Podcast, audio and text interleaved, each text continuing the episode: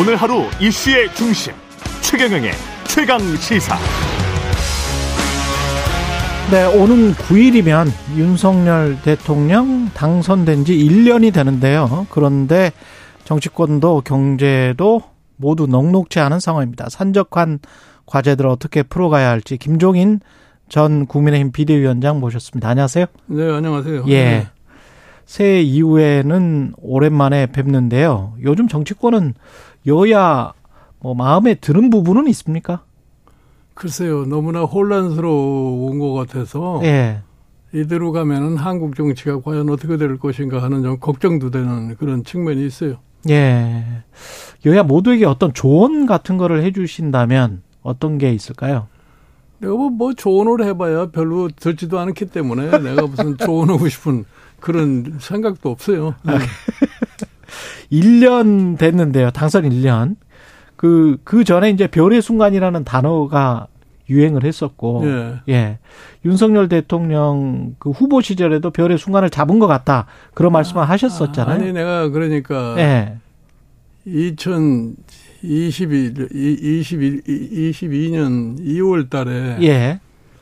내가 윤석열 당시에 검찰총장이에요. 음. 윤석열 검찰총장이 별의 순간을 잡았다 이렇게 도래했다 이렇게 얘기를 했고 그다음에 별의 순간을 잡았다고 얘기를 해서 이제 대통령이 뭐 될 거라고 나는 생각을 했기 때문에 음. 그런 얘기를 했어요. 왜냐하면 노무현 정부의 지난 5년을 봤을 적에 문재인 정부. 그 당시 국민의힘 자체에는 별다른 대통령 마땅한 대통령 후보감이 없고 예. 그래서 뭐 검찰총장이지만 그래도 국민의 지지가 상당수 올라가기 때문에 음. 예, 별의 순간이 도래한 것 같다. 내가 이렇게 얘기를 했고 예. 그 이후로 쭉 해서 대통령까지 당선이 됐는데 지금 당선된 지 이제 딱 1년이 되지 않았습니까? 근데 여러 가지 그 정치 여건이나 경제 여건이 굉장히 어려운 상황에서 대통령이 됐어요. 예. 정치 여건으로 말할 것 같으면은 여소야대 국회라고 하는 장벽이 맥혀 있는데 이거를 어떻게든지 돌파를 하려고 할것 같으면 초기서부터 야당과의 협치할 수 있는 메커니즘 같은 게 만들어져 가지고서 이 협의를 해가면서 이 소위 하고자 하는 정책들을 추진해야 되- 되는데 음. 그것이 맥혀버렸기 때문에 정치적으로 그걸 풀 수가 없는 상황이 돼버렸어요. 그리고 경제적으로는 뭐 우크라이나 전쟁이니 미중 충돌이니 이렇게 해서 국제 경제 질서가 그 개편되는 그런 과정에 있기 때문에 예. 수출에 의존하고 사는 우리 경제로서는 상당히 좀 어려움을 갖다 겪을 수밖에 없는 상황이에요. 그러니까 1년이 이 두 가지 어려움 속에서 하나 더 풀어지는 게 없이 지금까지 도래를 한 겁니다. 예. 그래서 특별하게 뭐가 잘 됐다고 평가할 만한 게 없어요. 뭐가 잘 됐다고 평가할 만한 게 없다. 예. 그래도 이 어려운 상황에서 대통령은 뭘 했었어야 되는데 뭘 못했고. 그러니까 제일 바람직스러웠던 것은 뭐냐면 네. 정치적으로 여야 간에 협의를 잘 해서 음. 이 대통령이 바라는 바가 이행될 수 있도록 했으면 가장 좋았을 텐데 예. 대통령이 야당을 별로 상대하려고 하는 그런 생각이 없기 때문에 음. 이런 상황이 내년 막 총선까지 이어지지 않겠나 이렇게 생각을 합니다. 아, 내년까지요? 예. 예. 그리고, 그리고 더군다나 이 그 역할의 중점에 있어야 할 소위 여당인 음. 국민의힘이 그 기능을 제대로 못 하고 있어요. 음. 그러니까 지- 집권을 하고 나서 여당 자체가 정상적인 체제를 갖추지 못하고 비상대책위원회라는 걸 만들어 가지고 최근까지 지금 뭐 전당대회에서 대표를 선출하는 그런 과정이 여러 가지 혼란상을 보이고 있기 때문에 예. 과연 전당대회가 끝나고 나서 이, 이 국민의힘이 정치력을 발휘해서 대통령을 보좌하면서 야당과의 자기 역할을 갖다 제대로 수행할 수 있을지 이것이 굉장히 회의적입니다. 그렇군요. 국민의힘 전당대회 과정은 쭉 지켜보셨을 것 같은데 그 과정에서 대통령의 이른바 윤심이 작용하는 게 정상적이었다고 보십니까? 그렇죠. 그게 좀 아쉬운 점이에요. 예. 사실은 대통령께서 이 대표 선출에 대해서 뭐 아무런 의사 표시가 안 했었으면 좋았을 텐데 음. 뭐 간혹 가다가 의사 표시가 나왔기 때문에 결국 가서 윤심 논쟁이 벌어지고 있는 거 아니겠습니까? 예. 근데 이제 과거에 사실은 이 여당이 되면은 대개 대통령의 뜻에 따라서 다 그 여당 자체가 움직여지는 거고 독자성이라는 게 거의 없어요. 예. 제가 뭐 늘 얘기를 합니다만은 이 국민의힘은 전신부터 전부가 다 대통령이 만든 정당이 돼가지고서 음. 대통령 얼굴 하나만 쳐다보고서 지금까지 오는 그런 정치인들의 추세를 보였기 때문에 예. 역시 이번에도 뭐 그런 영향을 주지 않겠느냐 해서 대통령의 관심이 있기 때문에 지금 경선 룰도 그냥 뜯어 고쳐가지고서 당원 100% 경선으로 해나가기 때문에 예. 지금 김기현 지금 후보가 이제 거기에 윤심을 가장 많이 받았다고 하기 때문에 음. 김기현 후보가 만약에 이번에 1차 투표에서 소개 목적을 달성하지 못할 것 같으면은 그 자체로서의 당은 상당히 참 혼란스러운 상황에 가지 않겠나 이렇게 생각을 합니다. 그렇군요. 1차 투표에서 김기현 후보가 과반 이상으로 승리하지 못한다면 그러면 혼란스러운 상황으로 갈 수 있다. 그렇게 결선 투표로. 예, 당이 당이 단합된 모습을 보이지 못한다는 것을 입증을 해주기 때문에 그럴 수밖에 없는 거죠. 설사 결선 투표에서 김기현 후보가 당 대표로 선출된다고 하더라도 뭐 하더라도 역시 당은 당이 소위 그 종전같이 이렇게 대통령의 의중대로 따라가지 않았다는 그런 음. 모습을 보이기 때문에 그렇군요. 좀 대통령의 입장에서 상당히 좀 거북스러운 상황에 도래할 수도 있어요. 그러면 결선 투표에 누구를 예상하십니까? 김기현, 안철수, 김기현, 천하람. 글쎄 지금 현재로서는 모르겠어요. 안철수 지금 후보가 경선에 이제 결선에 갈지 천하람에게 갈지 모르겠는데 예. 한 가지 여기서 지적하고 싶은 건 뭐냐면 천하람 후보가, 후보가 어, 이 등록 불과 하루 정도 남겨놓고서 대표 출마 선언을 했단 그랬죠. 말이에요. 예. 그런데 갑작스럽게 천하람 후보에 대한 돌풍이 분 것 같아요. 음. 일반적인 여론조사를 해볼 것 같으면 천하람 후보가 다른 두 후보를 갖다 다 능가하는 그런 그 여론조사 결과도 나타나기 때문에 음. 이게 그 간단하게 볼 성격은 아닌가 이렇게 봐요. 당원만을 대상으로 한 게 아니고 일반 민심을 아, 그- 봤었을 그런 때는 거죠. 어 그러면 천하람의 가능성도 있다. 천하람이 결선에 갈 가능성도 내가 보기에는 있는 것 같아요. 아 그래요? 어. 예. 이준석보다 더 크게 될 가능성도 있습니까? 천하람이? 그러니까 천하람이라는 사람은 지금 우리가 잘 미지의 사람으로 잘 모르지만 예. 제가 보기에 그 사람의 여러 가지 자, 자질로 봤을 적에는 그 어. 사람도 충분하게 무슨 뭐 대표직을 수행할 능력은 난 있다고 봐요. 왜 그렇게 보십니까? 제가 저그 사람이 내가 제가 국민의힘의 비대위원장으로 갔을 적에 음. 그 사람이 순천 지구, 지역위원장을 맡아가지고 그랬죠. 있기 때문에 예. 내가 한번 뭐- 만났어요. 만나가지고서 어떻게 당신 대구 사람이 순천에 가서 어? 어, 의원을 하려고 생각을 하느냐. 그래서 참 대단한 소위 용기가 있는 사람처럼 느껴지기 때문에 내가 예. 여러 가지 얘기를 많이 했어요. 당신이 여- 여기서 여- 예, 사실 정치적으로 계속해서 좀 성공할 가능성을 갖다 내포한다 같으면 당신도 이- 이 다음에 한국의 지도자감으로서도 가능할 수 있겠다 내가 그런 얘기를 한 적이 있는데 그렇군요. 그동안에 예. 쭉 관찰해 보면은 그런 자질은 충분히 가졌다고 난 봐요. 그렇군요. 민주당은 앞으로 이게 어떻게 전개가 될 것 같습니까? 국민의힘은 내가 보기에 뭐 민주당은 지금 이- 저 이재명 대표하고 이재명 대표를 반대하는 네, 네, 다- 다른 의원들 그룹들하고의 여러 가지 지금 혼란이 안- 당분간은 계속될 수밖에 없지 않겠느냐 이렇게 생각을 해요. 예. 그러나 내년에 총선을 생각할 것 같으면 당의 장래를 위해서 무엇이 가장 합리적인 것을 본인들 스스로가 아마 찾아내야 되지 않겠느냐 이렇게 생각을 합니다. 가장 합리적인 거는 지금 상황에서 뭘까요? 그러니 경우에 따라서는 뭐 이재명 대표가 스스로가 결, 결심을 해서 음. 어, 네, 선거를 대비해 줄수 있는 방법도 있고 또 네. 여론의 여러 가지 추이를 갖다가 잘 참작을 해가지고서 어, 뭐 하여튼 이 의원들 간에 있어서의 합의가 이루어지는 그런 과정을 아마 겪게, 겪지 않을까 이렇게 생각을 합니다. 지난번에 얼마 전에 이제 이낙연계 이른바 이낙연계 국회의원들 모임에 그 강연을 하신 적이 있잖아요. 예, 예. 예. 어떤 이야기를 하셨습니까?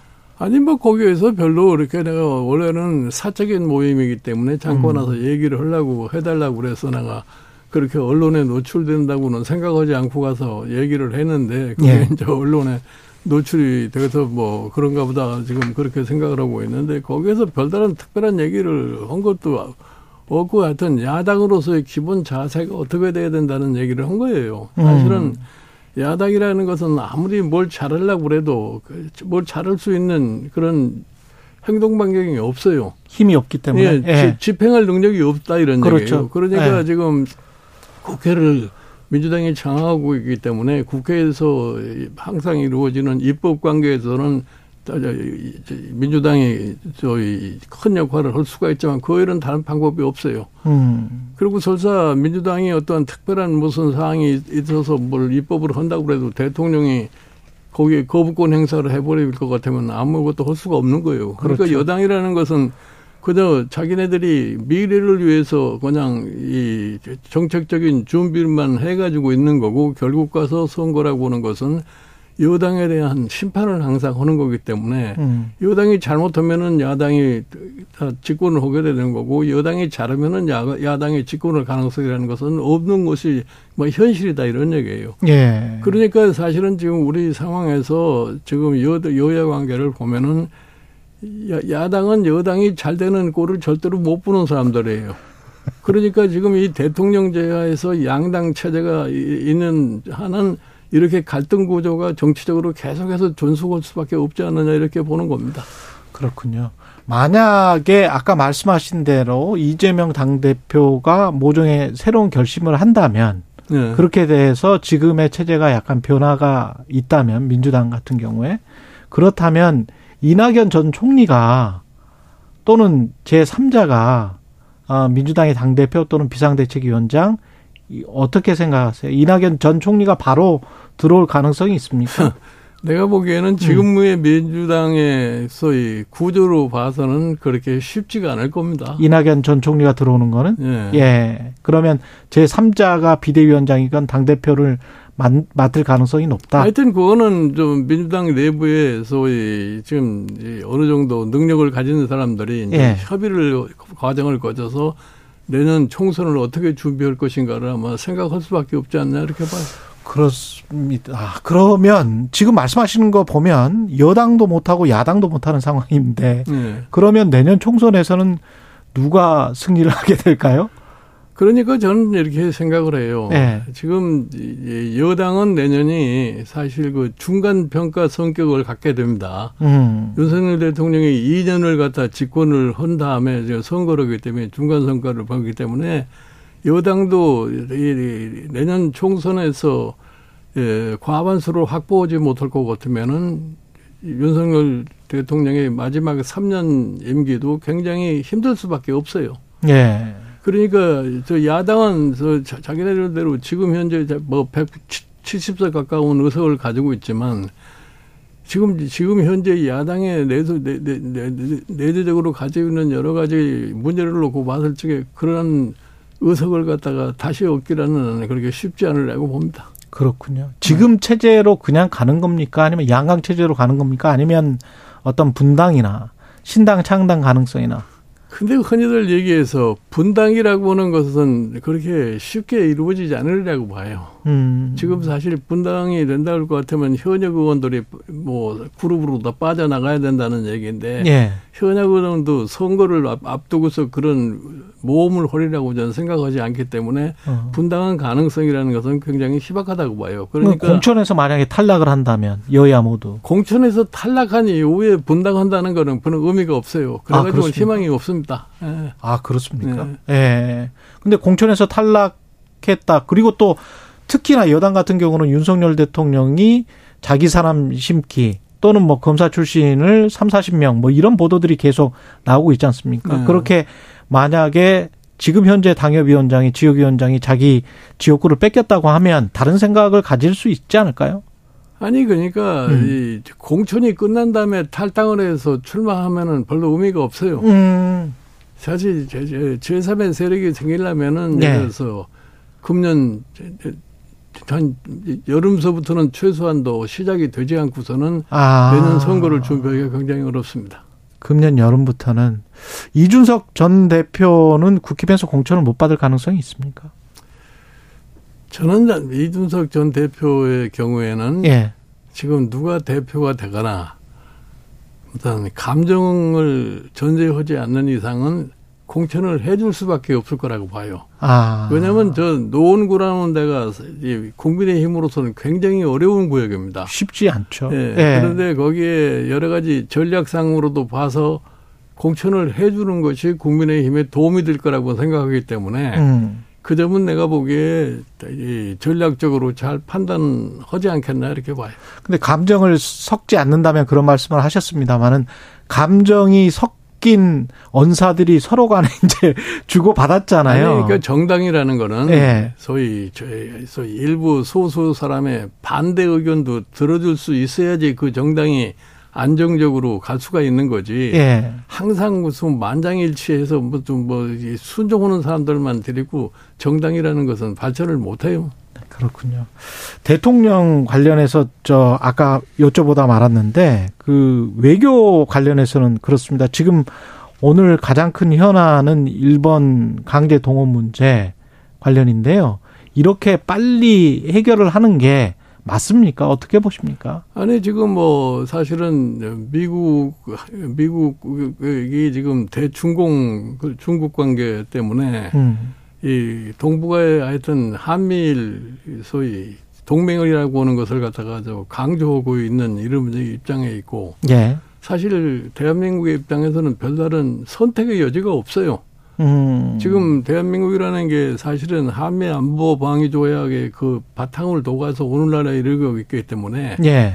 미국의 희망에 따라갈 수밖에 없다고 생각을 해요. 뭐 미국의. 일본 자체도 그리고 지금 한일 관계라는 것은 지난 65년도 예, 한일 국교 정상화 과정에서 국제법상 여러 가지 조항이 결정이 돼 있는 건데 지금 문제가 돼 있는 것은 징용 문제를 우리 대법원에서 판결을 갖다가 하는 바람에 결국 가서 거기에 따라서 일본이 사죄하고 배상을 해, 그, 그 해당 기업들이 소위 보상을 해야 된다는 그런 문제에 봉착해 있다 이런 얘기예요. 그렇죠. 근데 일본은 이미 65년에다 해결될 문제를 왜 그 새삼스럽게 끄집어내느냐 해가지고 심지어 일본이 국제사법재판소까지 갈 수도 있다는 이런 제의까지 했는데 우리는 또 그것도 받아들일 수 없는 입장이에요. 음. 그런데 우리가 항상 과거에만 묻혀서 살 수는 없는 건데 미래를 위해서 누가 일본이든지 한국이든지 어느 정도의 소위 양보를 하지 않을 것 같아요. 이 문제는 해결이 될 수가 없어요. 영원히. 근데 왜 뭐- 우리 피해자였던 우리가 양보를 해야 될까요? 그러니까 이제 우리가 결국 옛날과는 달리, 달리 비교적 저 경제적으로나 여러 측면에서 자신감이 생겼으니까 음. 일정한 그러한 제스처도 취할 수 있는 그런 단계에 있지 않나 이렇게 생각을 해요. 음. 그러니까 과거에만 자꾸 집착하지 말고 예. 미래지향적으로 생각한다 할 것 같으면은 언젠가 풀어야 할 문제이기 때문에 풀 수밖에 없지 않나 이렇게 생각을 하는 겁니다. 글쎄요. 그런데 이제 민심이 꼭 그렇게 좋아하는 것 같지는 않더라고요. 아니 그러니까 3.1절 기념사도 그러니까. 지금 대, 예. 대통령의 입장에서는 음. 예, 이번 결정으로 인한, 상당한 반발이라고 하는 것은 어, 있을 거를 각오를 해야 돼요. 불가피하다. 그래가지고 예. 그 반발을 갖다가 어떻게 진정을 시킬 것인가 하는 것은 어. 윤석열 대통령의 정치적인 능력에 달려 있다고 난 봐요. 윤석열 대통령이 정치적으로 득점을 하, 하는 또 다른 이제 전략 같은 게 어, 노동조합과 관련해서 노동조합을 강하게 프레셔를 넣고 그, 그 노동조합의 기득권을 뺏어서 이걸 뭐 청년 일자리 쪽으로 뭐 방향을 돌리는 것. 뭐 이러, 이렇게 지금 이야기를 하고 있는데 노동조합의 기, 기득권을 빼든다고 해서 청년 일자리가 생기는 건 아닙니다. 예. 나는 그래서 본질적으로 음. 노동조합의 소위 불법적인 문제는 그건 형사 우리나라 법률로 해결할 문제고 되고 본질적으로 노동계획이라고 하는 것은 기본적으로 사실 현재 우리나라의 노동조합법 자체가 현실, 현실에 있어서 맞느냐 안 맞느냐 이걸 따져봐야 돼요. 음. 예를 들어서 지금 노동조합이라는 것이 본질적인 목표가 뭐냐면 근로자의 소위 권익을 위한 그렇죠. 단체 예. 행동을 하는 거 아니에요? 예. 그래서 사실 주로 임금 소득 분배에 관련해 가지고서 노동조합의 역할을 갖다가 생각을 해야 되는 겁니다. 음. 근데 우리나라의 노동조합이라고 하는 것이 지금 소위 이 측정별 노조로 돼 있어 가지고서 예. 임금 협상이라고 하는 것이 직장에 있는 노조와 사업주 간에 있어서의 결정이 되는 것이 지금 현재 그렇죠. 한국 노사네. 예. 그러니까 사실은 밖에 있는 이 민노총이나 한노총이나 이 사람들은 별로 할, 할 일이 없어요. 그, 이- 그렇죠. 이 말이에요. 그러니까 예, 결국 그것은 이 사람들이 주로 민노총 같은 데 터는 데가 소위 정치 사회적인 분야에 관심을 가지고서 음. 시위를 하고 그러는 거 아니겠어요? 예. 그 내가 한번 민주당에 내가 2016년 비대위원장이 시절에 민노총을 방문해 가지고서 이런 얘기를 한 적이 있어요. 음. 왜 노동조합의 본- 본연의 임무에 충실하지 않고 자꾸 정치 사회적인 문제에 좀 관여하는 것이 결국 가서 근로자에게 별로 도움이 되지 않는다 이렇게 얘기한 적이 있는데 예. 지금 사실은 이 앞으로 뭐 노동 개혁을 갖다가 지금 뭐 어느 방향으로 추진할 거라고 하는 기본 소위 방향이 제시가 되지 않았기 때문에 음.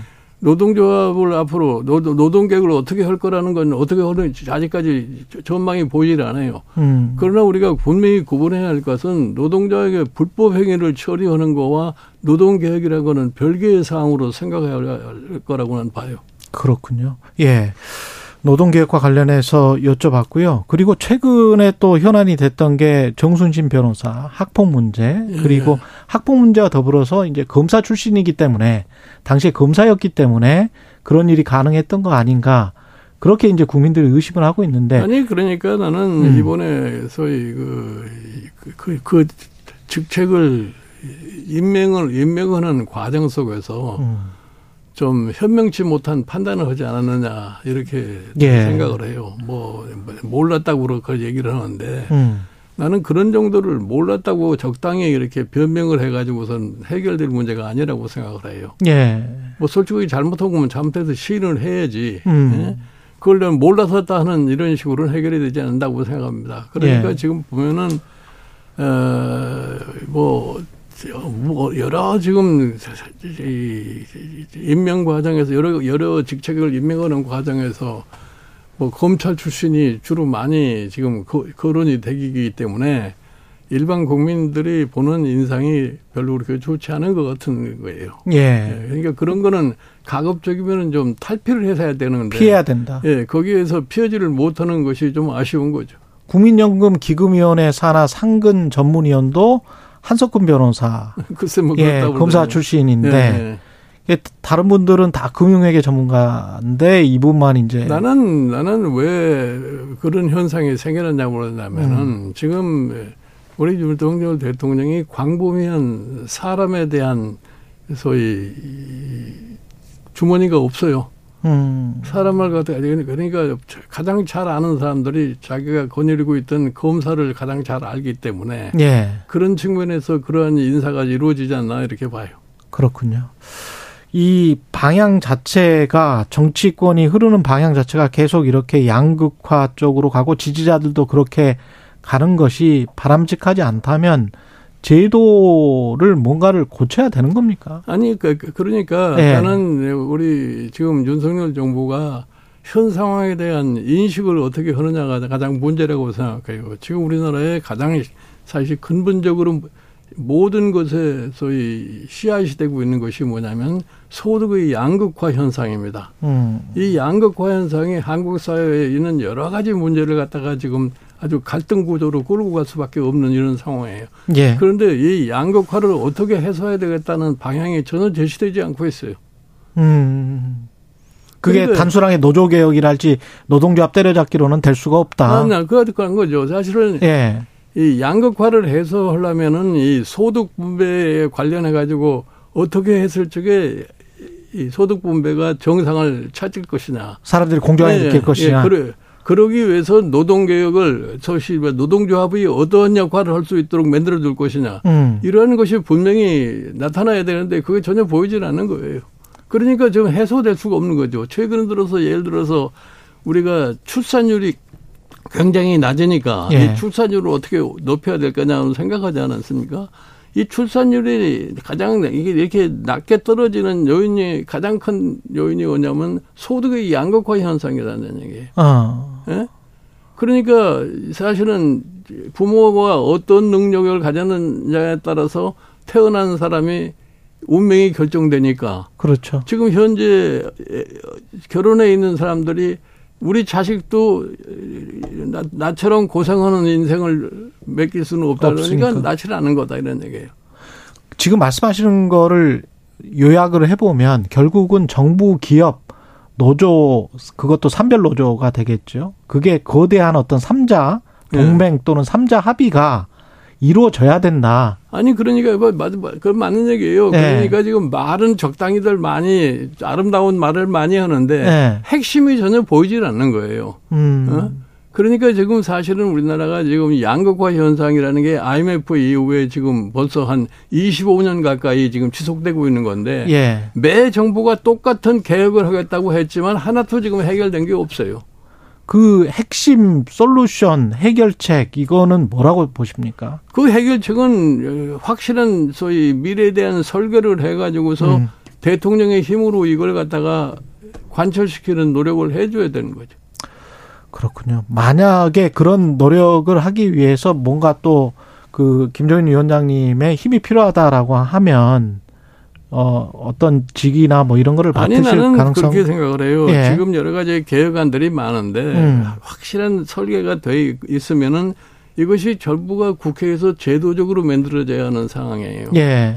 그러니까 국민의 공감대를 갖다 가질 수 있는 계획을 해가지고서 음. 그렇게 해서 국회를 밀어붙여야지 야당도 어느 정도 동의하고 따라오는 것이지 음. 지금과 같은 상황에서 아무런 구체적인 안이 없이 노동개혁이다, 교육개혁이다, 무슨 저 연금개혁이다 할 것 같으면은 그거 이뤄질 수 없는 거예요.